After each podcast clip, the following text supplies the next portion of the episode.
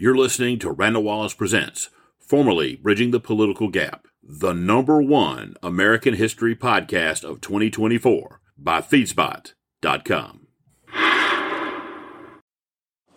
But I took a gamble when I realized that all the special interests and all the big money was going to line up behind one candidate in this race, and that I was going to have a hard time raising money. And that is this. I got in my car, my Honda Civic, with that chart right there. And I went to Dillon, I went to Timminsville, I went to Bennettsville, I went to Marlboro, I went to Marion, I went to Florence, I went to Hartsville, I went to the northern part of this county, and I went down to Georgetown. And I talked about people, and I didn't sugarcoat things. I didn't talk about stuff that's really easy to talk about, like building bridges to nowhere in Alaska so that everybody would cheer because there ain't no Alaskans in the room. I talked about entitlement and what we need to do to get this country straight. And the proof's in the pudding tonight. On the eve of the filing of this election, every serious poll that has come out so far has said we are either in third place strong or possibly second place.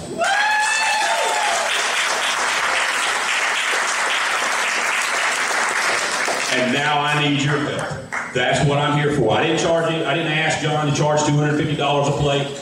I didn't ask, you know, all the wealthy people to tell people not to, not to put, let your name show up on anybody else's FEC reports. I simply asked people, please come out.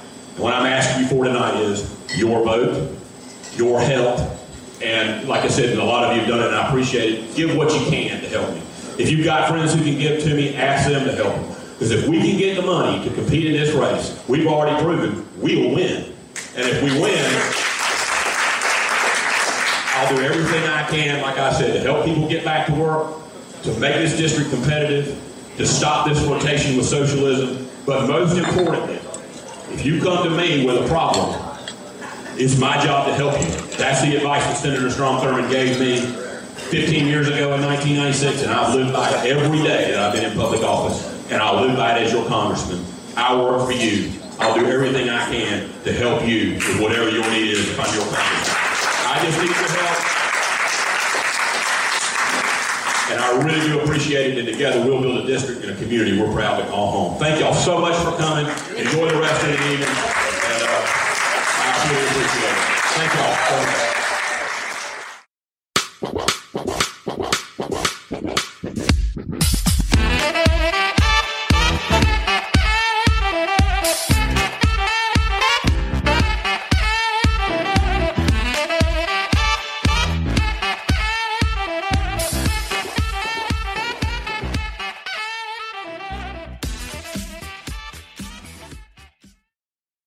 Welcome to this episode of Bridging the Political Gap, and it's a special edition.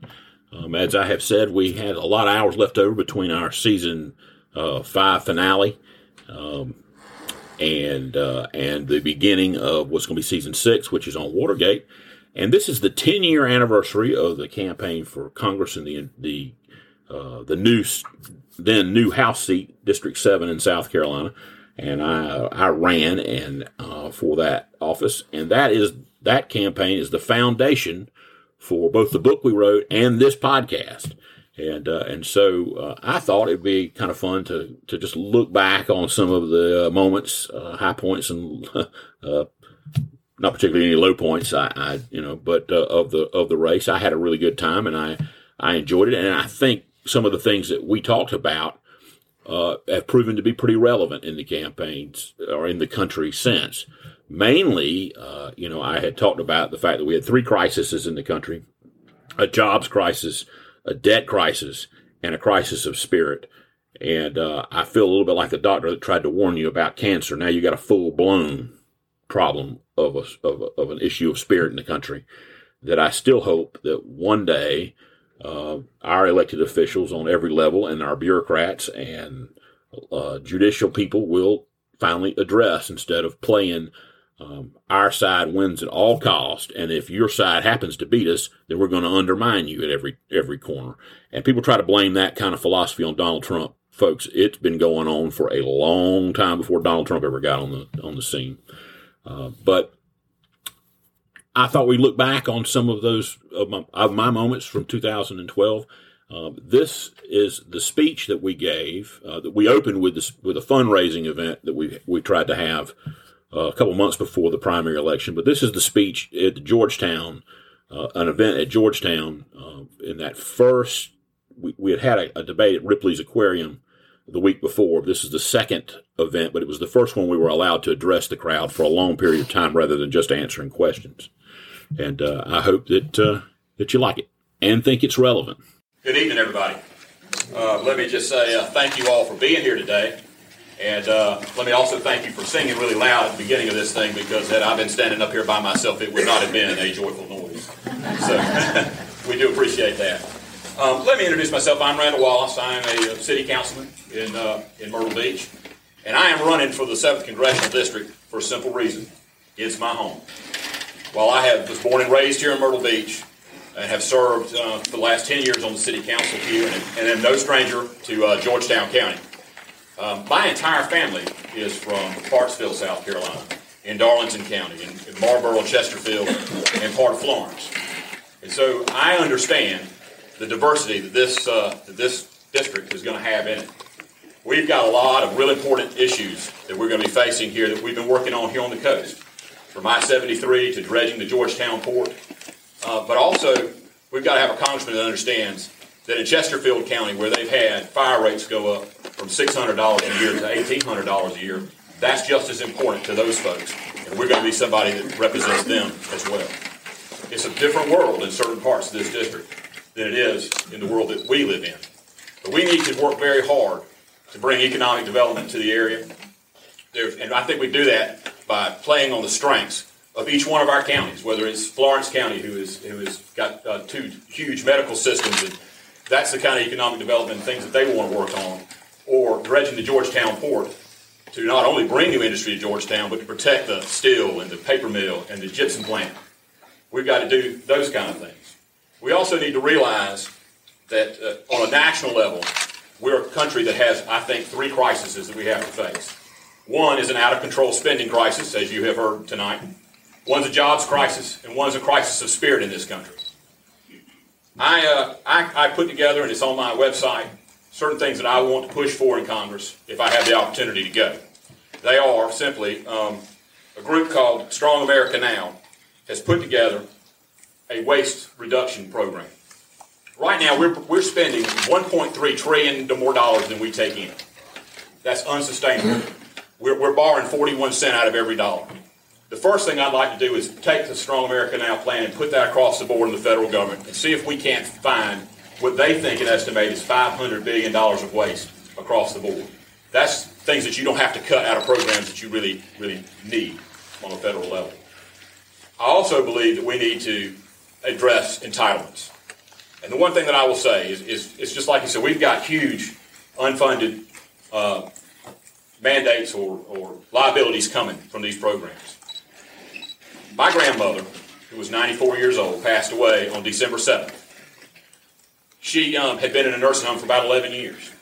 During that period of time, her Social Security paid her nursing care. So the one thing that I want to say to you is if I go to Congress, I'm going to honor and work to honor the commitments that have been made to those of you who are now getting your entitlement, whether Social Security or Medicare, or about to do it. But we need to look at changing that program. So don't let programs, so don't let people, the Democrats, demagogue what we want to do. We're going to honor those commitments to seniors, but make them solvent for my generation at 41, or your kids, or your grandkids, so that those programs are there, or something like them, when it's time for them to be uh, of that age. I also want to work um, to what I believe uh, is an important thing, that's simplifying our tax code. Um, a fair, flatter tax, either one, the fair tax or the flat tax, is better than we have now. Uh, I liked the plan that Rick Perry had, which was a 20% flat tax across the board um, with a couple of deductions still there. Because I believe that gets rid of loopholes because we've got some people who aren't paying taxes and some people who are paying a huge amount of taxes. But that's got to be that's got to be changed, and that way we can begin to turn this fiscal problem around. I also believe we need to develop a merit-based appropriation system so that the earmark system that has become such a you know way to trade votes and do this or that and spend your money goes away, but that we still invest in the infrastructure that we need. I-73, Reggie, your Georgetown port here.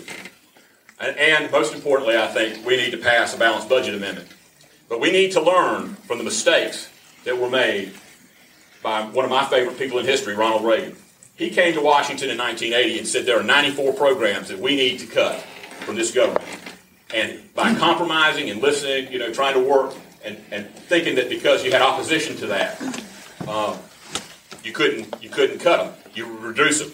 At the end, he only was able to, to, to eliminate 12 programs. One of them uh, that he didn't eliminate, but he shrunk, was the Small Business Administration. It went from being budgeted at $2 billion when Reagan came in to 85 million when he left. By 1993, by the time the first President Bush left office, it was already back up to $978 million, almost a billion dollars, half of what it was. So you've got to buck up, have the backbone, and eliminate certain things to get this budgetary issue under control. The other crisis I think we face as a country is our jobs crisis. One of the main things we really need to do there is cut these crazy regulations that we have um, that is stifling, I think, our big business and our small business man. I'll give you a perfect example. In Myrtle Beach, we've been dealing with pool enclosures. Now, I don't know how many of y'all come to the beach. Um, you know, y'all, y'all live here in Georgetown, so y'all are here, but you come down here on vacation, as um, I know Renee probably knows from her young children. Um, there's no bigger babysitter in the world than a pool. You, you need one.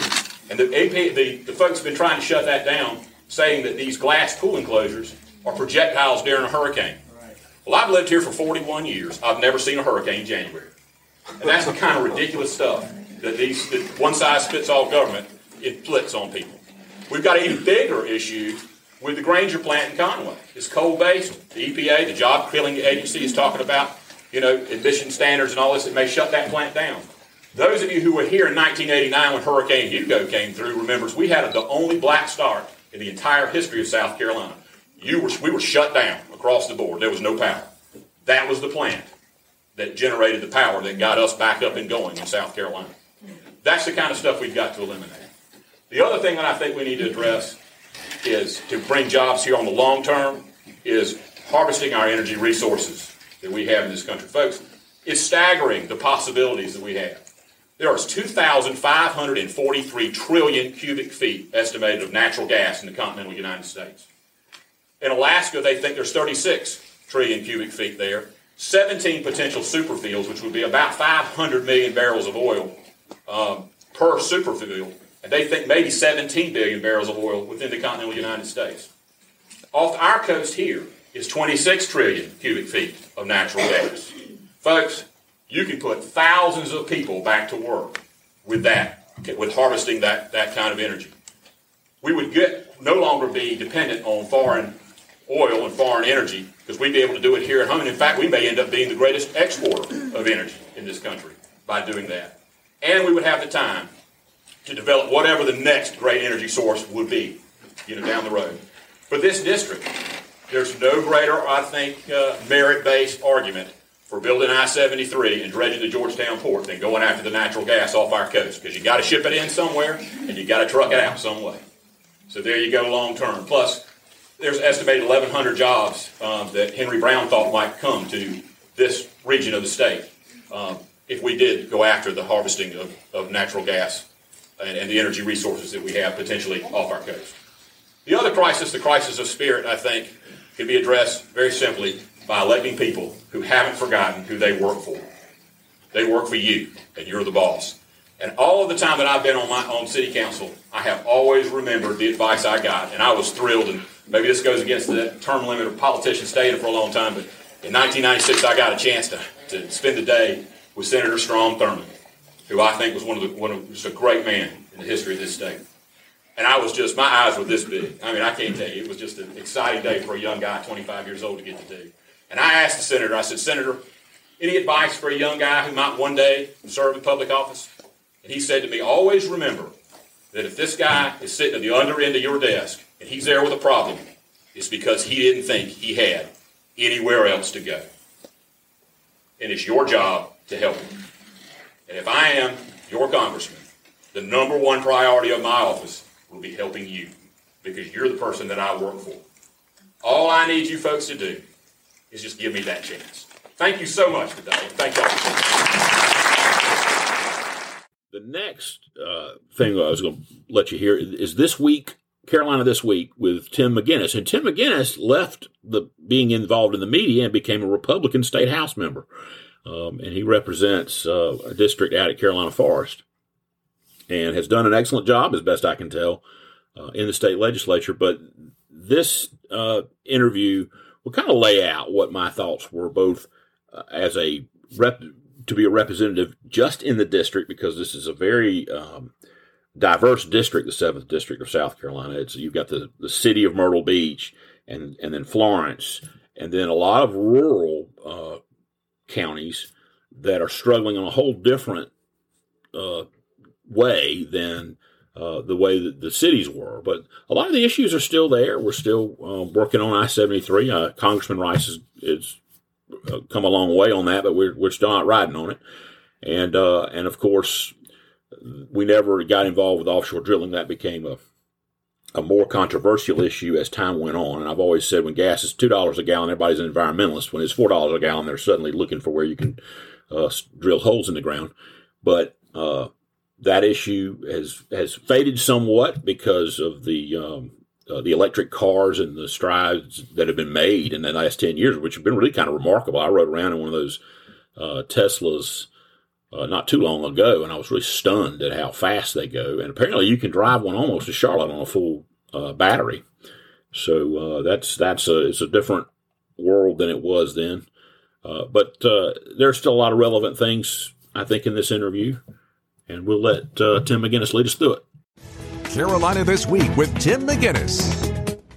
Good morning, and thanks for joining us for Carolina this week. The primary in South Carolina is over, so we're back to talking about the 7th Congressional District. We'll get to candidate Randall Wallace in just a moment. We're also going to talk about state lawmakers up in Columbia getting ready for the new session. Some more of my interviews with some of your lawmakers in a few moments. But first, Randall Wallace, City Myrtle Beach City Councilman Randall Wallace, who's decided that he wants to maybe change seats and go for the 7th Congressional District. Thanks for joining us this morning. Well, I appreciate it. Thank you all for having me. You're a Republican. It's a crowded Republican field. Why did you want to get into this race? Well, I uh, I have spent my time on City Council working on issues that uh, that we were having in Washington. You know, from I-73 to beach renourishment to uh, even sometimes helping with the Georgetown port. So I felt like I had you know some experience dealing with the, the things that are important to the district in Washington.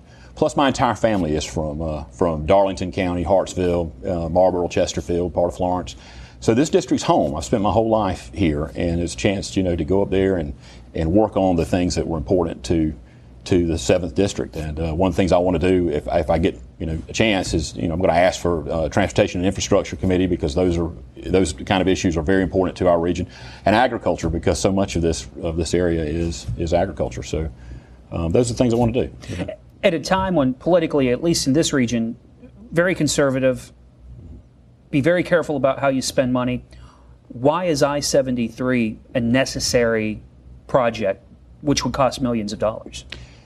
It, um, economic development uh, is, is, is a big portion. You've got counties along that corridor. Marion, for instance, been 19% unemployment. Um, so, you know, the, the, opportunities that having an interstate uh, branching through here uh, provide for um, bringing new industry in or helping save the industry we have would be would be very important. Plus, you know, you've got all these people who moved here. We've got a new. This is a new district, and it's because of the population growth here. And if you have a hurricane coming, you've got to get these people out of here. And so, an hurricane evacuation route is also, I think, uh, the two most important things that I-73 will do. What do you think you could do or what would you plan to do that would speed things up? It seems like I 73 has been talked about for decades now. And here we are still waiting for that road to 95 to be built. well, you know, it's, uh, it's that's a tough tough thing because you know you're going to be one of you know 435. But I think uh, I'd like to, as part of a plan, to get our our spending under control. Uh, develop some kind of merit-based appropriation system so that uh, a, a, a, interstate highway like this one, that I think was a very easy case to make, you know, you've got one of the fastest growing areas in the whole country here in Myrtle Beach and Georgetown, and, and then this, this area that needs so much help in economic development, um, that on the merits, that interstate should be a high priority. And that's probably true the whole route as you go up all the way up to into Michigan. Um, and so we're getting away from earmarks. One of the things I guess that's happened is, you know, earmarks became the form of trading and that kind of thing. Those have been cut off now. So that we've got to find a new way to sell this package, and I think basing it on the merits would be how to do it, and just going and working with people. You mentioned your time on Myrtle Beach City Council giving you some ideas of what you would like to have done for the area in Washington. I know over the summer or over the summer over the past year, we've talked about these glass enclosures that FEMA say are not allowed by the hoteliers so people could use the pools in the wintertime. How would you how would you confront issues like that, and what are or what are some other issues that you think need to be taken care of? Well, you know, I, I've, if you go on my website, I've, I've kind of have a, I have a what I say are three crises that we face in this country. One is out of control spending and budgetary crisis. One's a jobs crisis, and one is really a crisis in spirit that we have because of the negativity that's happened. But in that case, uh, the pool regulation, we, we need to do something about cutting regulations across the board. Uh, what we are doing is stifling, I think, um, our small business people and free enterprise to the point that uh, you know it's it's crippling, um, you know, their ability to hire people and get our economy going. When you look at this situation with the pool enclosures, is a perfect example of, of foolishness. We don't. I've lived here all my life. I'm 41 years old. We've never had a hurricane hit in January. You know, it just doesn't happen. And the, the, their argument is, well, a hurricane, those glass things could be a projectile. Well, you know, we don't have them in January, and and that's just kind of a perfect example of one size fits all. Too much government, too much government intrusion, and we need to look at, at, at cutting these regulations. And, and that's not the only example. There's plenty of them. The EPA right now is going after uh, coal-based power plants. Well, you know, the Grainger plant, when Hurricane Hugo came here, shut the entire uh, uh, power system for the whole low country and most of the state down. It was the Grainger plant that, uh, that uh, was used to, to restart the first black start in the history of South Carolina. And some of these regulations are talking about maybe potentially shutting that down. That's crazy. And I think uh, we need to, like I say, cut regulations across the board.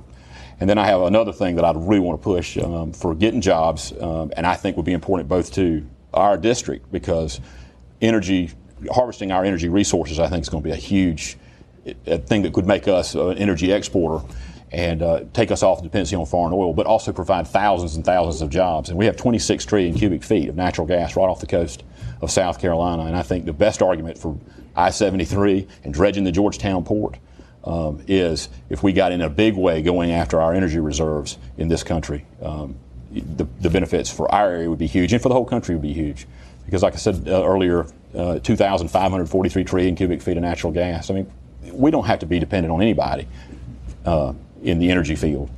We, we, we've got it here. So get out there and drill off our shore, bring jobs, bring money. You're saying? Yes, sir. And um, and and and really, that is when you talk about a merit base to do these these uh, these projects like dredging the Georgetown port and building I-73. Well, you know, you got to bring it in somewhere, and you got to truck it out of here some way. So those are the two best arguments I think for down the road for, for both those projects. But then, you know, the economic development that you have with those two projects, like in Georgetown, where you have, you know, International Paper and the Georgetown Steel Mill and the gypsum plant, you know, you need to dredge that port so they can use it as a, a way to get their products in and out too. On energy, what about the argument of look what happened with the BP well down in Louisiana and what happened to the Gulf Coast?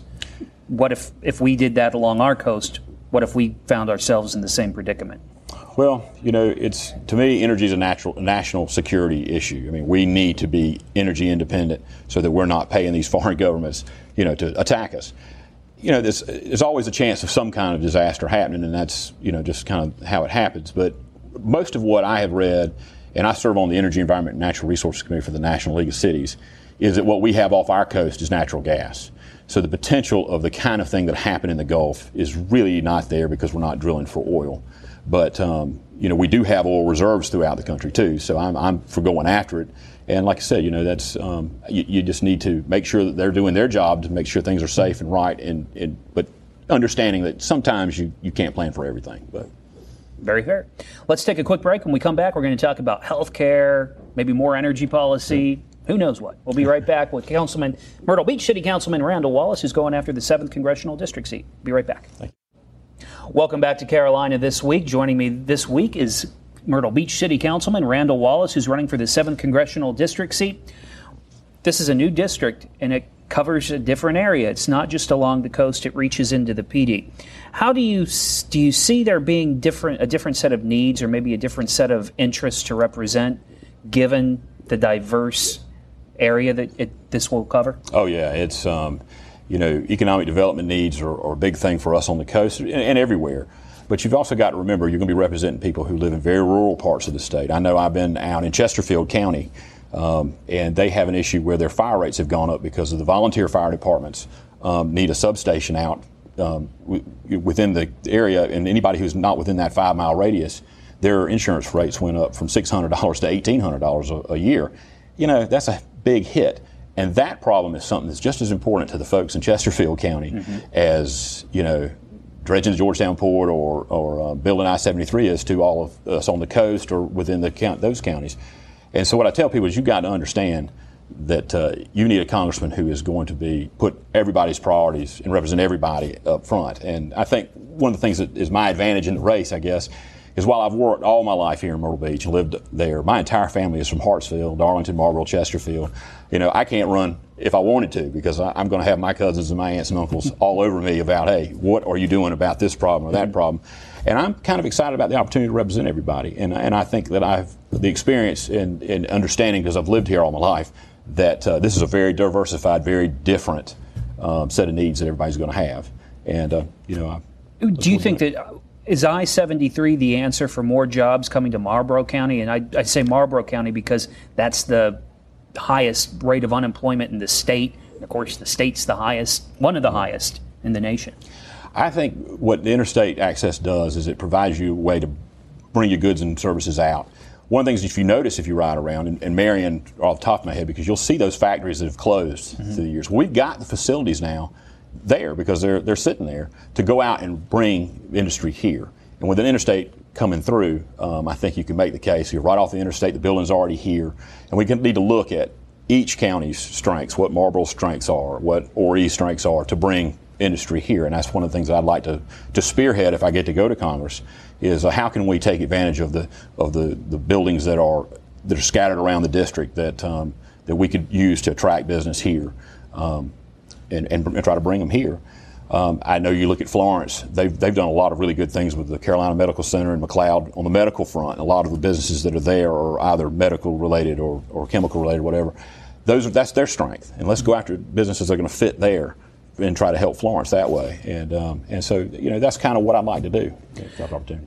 Whoever represents the 7th District will be representing people here when it comes to issues like foreign policy and some of the bigger domestic issues start with foreign policy. What do you think about the war in Afghanistan? What do you what what would you do if a vote came up to bring the troops home or to send more troops over? How do you how do you see that war going? We we need to these you know these folks that are that are hiding out in Afghanistan, you know they attacked us, and we need to do whatever we can to make sure that mission is complete, and that means going after you know those folks. And so I'm there for our, our troops need to to finish the job so, however that comes, when we feel like we've, we've got it complete, then, then that's where I would be. I think in foreign policy, the single biggest issue out there is, the, is Iran. Mm-hmm. And um, I just believe that, uh, that that country, we really need a regime change there. And we need a president who's willing to say, you know, put, put it down. Let's, we've got to do something about it. They have people in their country that I think the Azeris make up 20 million uh, uh, in the population. They want out. They want to go to greater uh, Azeristan, I think how you pronounce it. Then you got the Persians, who were the, the native, uh, the, the group that are, were part of the old area there before Iran was created in the, by the British. Mm-hmm. Um, they went out. They were rioting in the streets. Our president didn't do anything to, uh, to help them. And I think what we need to do is put some money in um, CIA and intelligence and start working to remove them because they are the biggest state sponsor of terror. They're over here right now trying to trying to get um, Hezbollah on in South America, working with the Venezuelans and, and, and, and, you know and trying to export their terrorism over here. They've already said they want to bomb Israel, which is our greatest ally. You know, and Israel is the, the, the equivalent of a supercarrier in the middle of the Middle East for us. That is that is why that relationship is so important. They are our ally there, and we need to do what we can to protect them and to protect our interests. And the number one thing we can do is remove Iran and the leadership that they have there um, from power they are already, you know, they're, they're satellite state in Syria. You know, this guy at what, at what point do you think we should send troops in? At what point should should it be another war, or should it be? I think you know there's enough unrest amongst the people there that you know our intelligence folks could help that happen. Stir help, the pot. Yeah, and and and help. If they had start to um, look at having a nuclear weapon, these folks, you know, you, we learned from Hitler in, in, the 1940s. You take a person seriously when they make statements like they're going to bomb Iran or they're going to build a nuclear weapon and export it.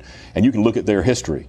trying to get in here in South America with uh, their terrorist groups or or exporting stuff in Syria or bombing, you know, Israel, that kind of thing, you know, covertly. Um, they've shown that they mean what they say. And so I think uh, we should take them seriously. And if they just start to develop a nuclear weapon, uh, we should do whatever we have to do to uh, remove that as a possibility. Everybody talks about repealing Obamacare. Would you go after repealing Obamacare? I think very much so. How so? It, um, well, you know, if he's still the president in, in, November, in November um, you probably would just have to figure out ways to unfund it because you know he's, he's going to veto whatever you do.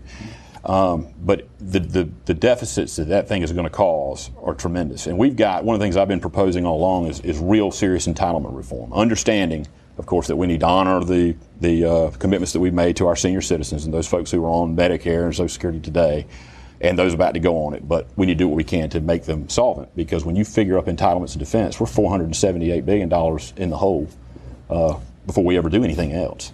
So that's one of the main things I think we need to do. And Obamacare doesn't do anything but actually divert money away from Medicare and then just create all kinds of uh, regulations and, and money that's, that's crippling our going to cripple our uh, small businessman's ability to even compete.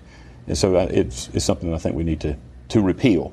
Whether or not you can do that with him still there, I don't know. But that's uh, somebody else's race this year. So, last question for you. I ask everyone, why should I vote for you? I, uh, I, I want to go to Congress because this is this is home and the, the needs that have been here are things that I've worked on all my life, whether it's uh, as a city councilman or even before that, uh, issues as a member of the Georgetown the Waccamaw Council of Governments.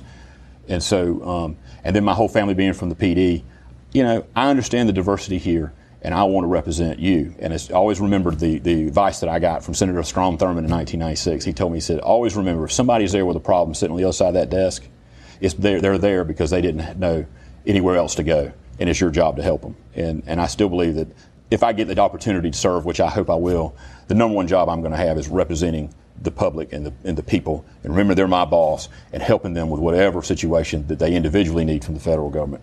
And um, I, between all those things, having a real feel for the diversity of the district, knowing, hey, we've got to get our three crises, this uh, spending problem, the jobs under control, and presenting a positive image for our, our council, and then understanding the needs directly for our district to make us competitive are the three most important things we can do. And I have a plan to do all that, and I'm excited about the opportunity to get to do it. So. All right, Myrtle Beach City Councilman Randall Wallace, thanks for being with us yeah. this morning. Well, thank you. I appreciate it. Okay, stay with us. We'll be right back talking with some of our state representatives in Columbia about this coming legislative session. We'll be right back. All right, folks. This next one is a lot of fun. This is the Myrtle Beach Tax Rally on Tax Day in April of 2012. And this is purely, you know, campaign on the stump kind of speech. Again, talking about debt. And, you know, at that time we were talking about $16 trillion worth of debt. Now we got 30 trillion. And so all the problems that we were trying to address then are exponentially worse now uh, than they were in 2012. Good afternoon, everybody. Um, got a quick question. Did, did y'all pay enough taxes this year? Let me show you what your folks in Washington spent it on. I got this chart that's been in the back back here. But if you look at it, you take a real quick uh, glance, and you can see that they have oversold, overpromised, and overpaid. When you take a look at this red part right here, this is what entitlements do. And when you add in the defense budget, you're $478 billion in the hole, whether you do anything else. What that shows you is this net payment over here of $198 billion on the interest on the national debt, you're paying with borrowed money. That makes no sense. You're borrowing 41 cents out of every dollar that you that we, they spend up in Washington. This kind of reminds me of the story about President Reagan. Ronald Reagan ran for president in 1976, and when he lost that nomination to Gerald Ford, they brought him down on the holly. He had no idea what he was going to say. When he got down there, he talked about writing a letter for a time capsule that would go out 50 years into the future. And he said it dawned on him then that these folks were going to know the outcome about whether the Soviet Union and the United States, who had pointed nuclear missiles at each other, whether they fired them at each other. They would know whether they we had mastered our moment. Well, folks, today, 50 years from now, people are going to know whether we mastered our moment. What is our moment? Is settling these three major crises that face our nation. as a district is bringing jobs and opportunity to the 7th District to make it competitive, I think, on, the, on not only the national stage, but the world stage. We have, obviously, a budget and an out-of-control spending crisis in this country. We have a jobs crisis, and I believe we have a crisis of spirit. To get our spending crisis under control, if I have the opportunity to go to Congress, the things that I want to do is first implement the Strong America Now Lean Six Sigma Waste Management Plan, and they have a booth right over here. That could save us, our country, about $500 billion, and I have a DVD in the back that can show you how it would work. That's, I think, vitally important because that's cutting waste out of government that everybody can agree on. The other thing I think we need to do is simplify our tax code, whether with a 20% across the board flat tax or with the fair tax. Anything's got to be better than what we have right now. As y'all probably learned this week, as I did. We've got to do some serious entitlement reform. We've got to step up to the plate and make it fairer and simpler and, and reduce cost on people and, and increase access, whether it's reducing or getting rid of, excuse me, getting rid of Obamacare or saving Medicare and Social Security. That's a top priority so that we can get this thing that we're facing, this out of control spending, under control, because that's where we're heading for trouble. We need to replace the, the earmark system where the wheeling and dealing has been going on in Washington with some kind of merit-based appropriation system because we've got to continue to invest in our infrastructure. And most importantly, we need to balance the budget. We have to do it in the city of Myrtle Beach. We have to do it in the state of South Carolina. Every state in the union has to do it, and they need to do it in Washington. To solve our jobs crisis, we need to get rid of the regulations that are destroying our country. We are overregulating our business community and strangling them. We've got to let them loose so they can bring jobs back, so we can hire people and get them back to work. We've also, I believe, got to unleash our energy resources in this country. We have 2,543 trillion cubic feet of natural gas in the continental United States.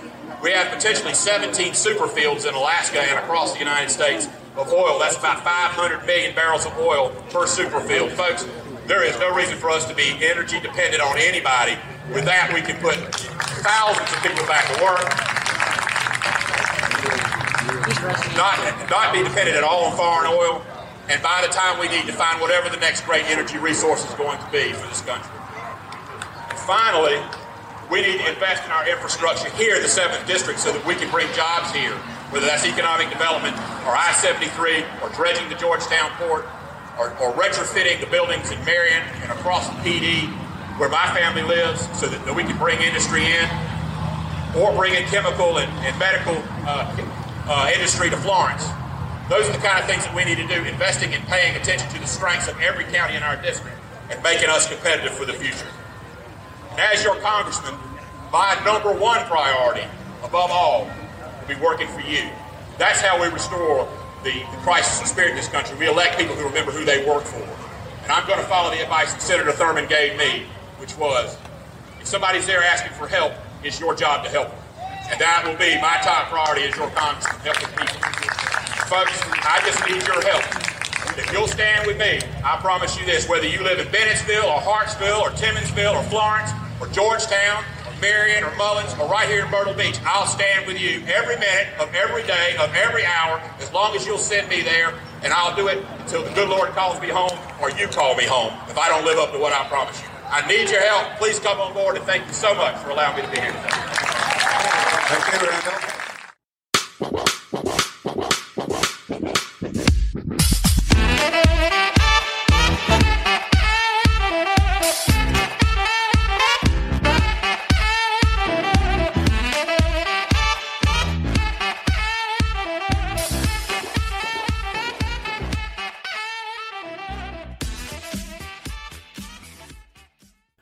This is Randall Wallace, uh, your host for Bridging the Political Gap. I want to thank you first for tuning in to our podcast and invite you to come to our website, randallwallace.com. There you can get a copy of our book, Always Vote Your Conscience, Don't Take It Personally, and Don't Fight the Same Old Battles Over and Over Again, with a lot of policy suggestions and things that I think everyone could embrace, an argument for why we need to be working together instead of fighting with each other. Also, you can take a look at the first 11 episodes of this podcast which was a podcast documentary that looked at the World War II generation of bipartisan leadership that built the American century and the lessons we can learn from them to apply to today's situations. Again, thanks for tuning in to our podcast. And if you've enjoyed our show, please leave us a review at wherever you get your podcast. And now, let's get back to the show.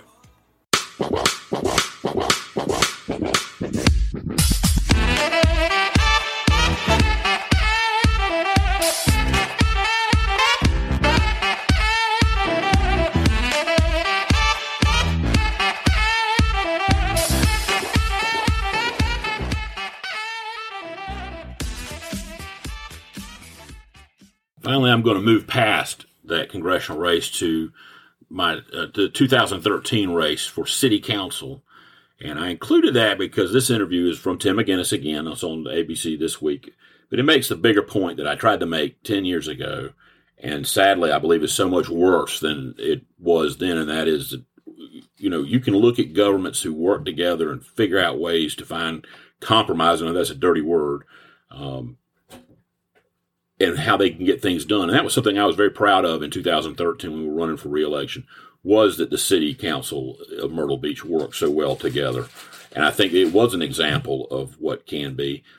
Unfortunately, I think the federal government, you know, I don't have any way else to say it. I, I, I feel like more so than, you know, Donald Trump gets blamed for a lot of things, but the, really the Brett Kavanaugh hearings, judicial hearings, galvanized people, and it's sadly, I, I, think our government's been taken over by extremists on both both ends.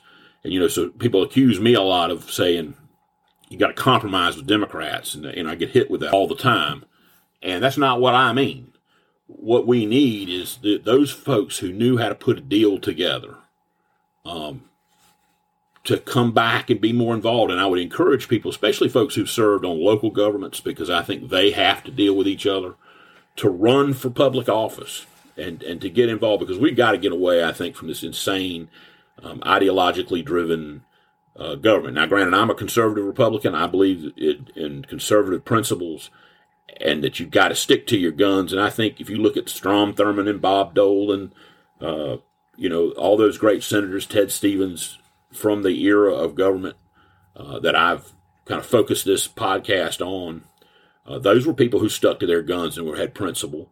But there were other there were people there that could they could work with to find uh, solutions to problems. And, and I look at it now and I, I shake my head at what we're dealing with. And I guarantee you this: let's just forget the the the, the issues that that maybe there's some middle ground on. There's some things that ought to be fairly obvious, and one of them is six foot five men shouldn't be swimming in contest with girls claiming that they are, are you know, a, a, a, a, transgender woman, and I don't mean to beat on transgenders in that uh, that that you know that, that they don't have some rights and they can't be mistreated and all that. But it is obvious that a man shouldn't be competing in a woman's sport. And I sit to think to myself, if you want to know what's gone wrong with this country, there's no authority figures left that can say anything, that, that, that will say anything, that'll take a stand and just say no.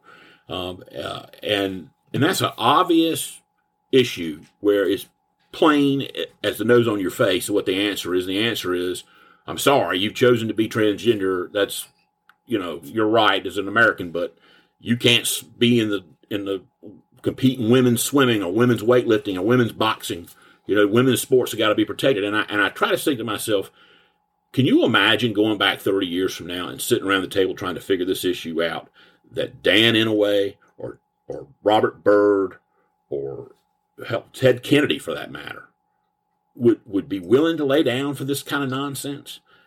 And and I'm sure you can find some conservative issues that are just as glaring. So I, you know, but it but we've let the extremists in this country take over, and if we don't rein it in on both sides, this country's going to be in trouble.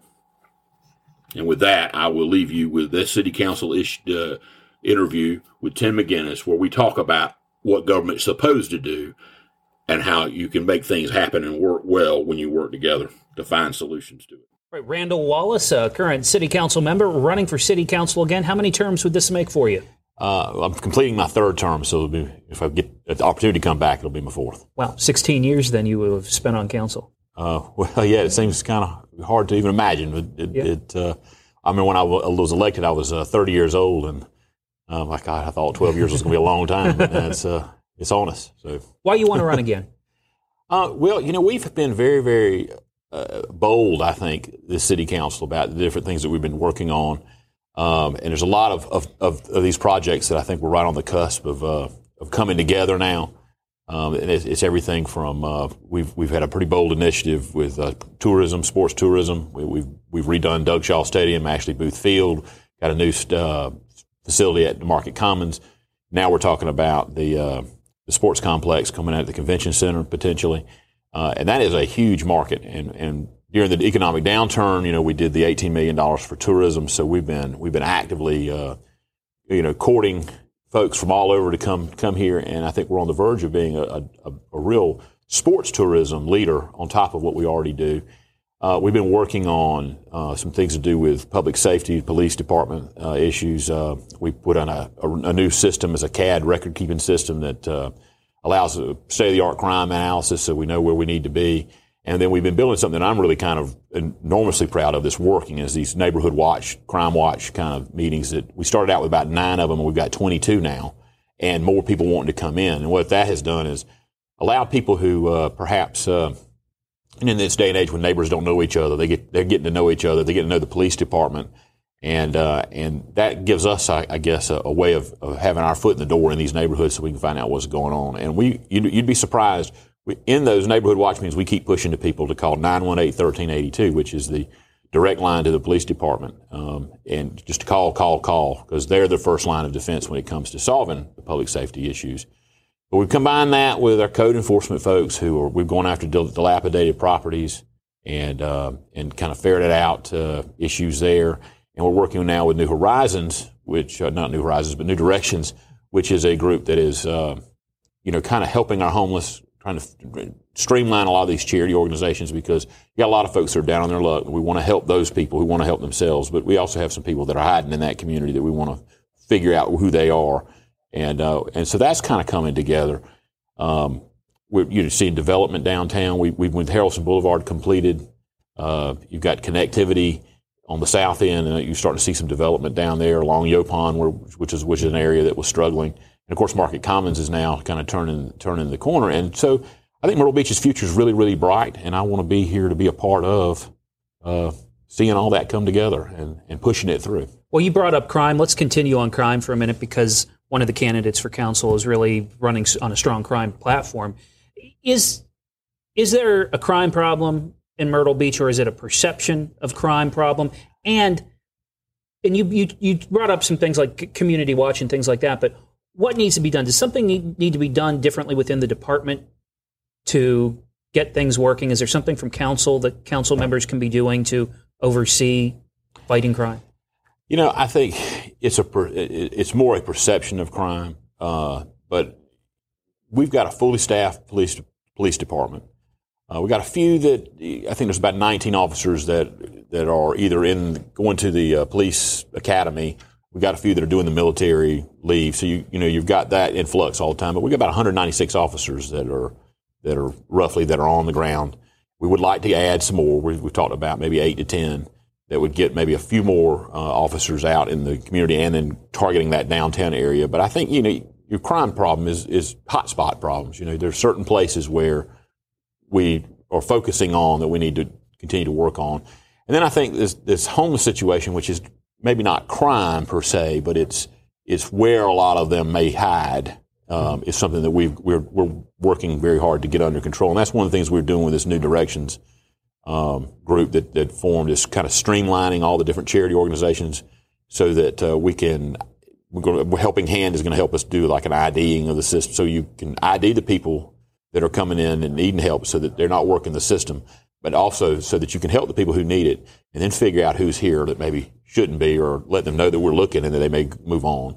And uh, and a good chunk of the crime that we do have the petty stuff is coming from people who are in that that demographic I guess you talked about tourism too, sports tourism, the big push towards sports tourism.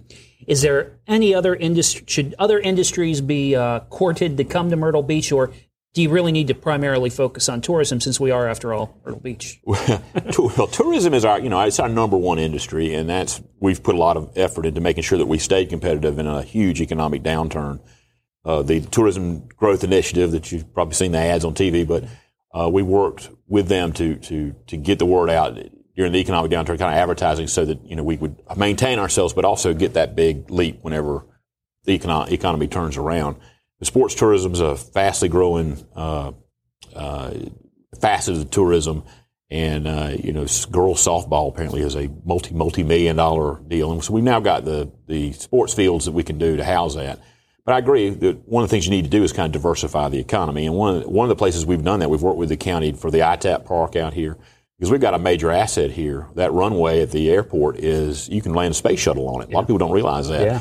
And uh, you know we've worked with the county for a couple of uh, different job creators out there. The ITAP park being the main one that we've worked with them. So I think we we can expand there on aeronautics kind of industries to to bring our higher paying jobs in, and, and then the Economic Development uh, Corporation, the EDC uh, is one that we've we've got a man on that board. We've we've helped some financial help for them to go out and recruit uh, some new industry to come here. You know, a lot of it's been the uh, the gun manufacturers out in the county. We did try to get one of them in Myrtle Beach, but uh, they, they, ended up in the county. Well, that's still good. You know, that's good for the whole county as, as a whole. But we need to keep working on diversifying too, because you know you don't want to put all your eggs in one basket. Even though we've got a pretty big basket in tourism that's uh, that's made Myrtle Beach a great place to, to live. Last question for you. I don't live in Myrtle Beach, but if I did live in Myrtle Beach, why should I vote to keep you on council another four years?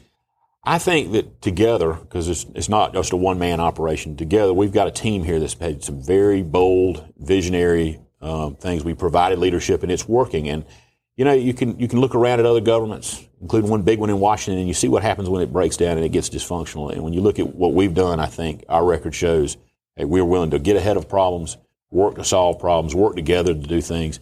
And I, I like to think that I've been a, a part of that.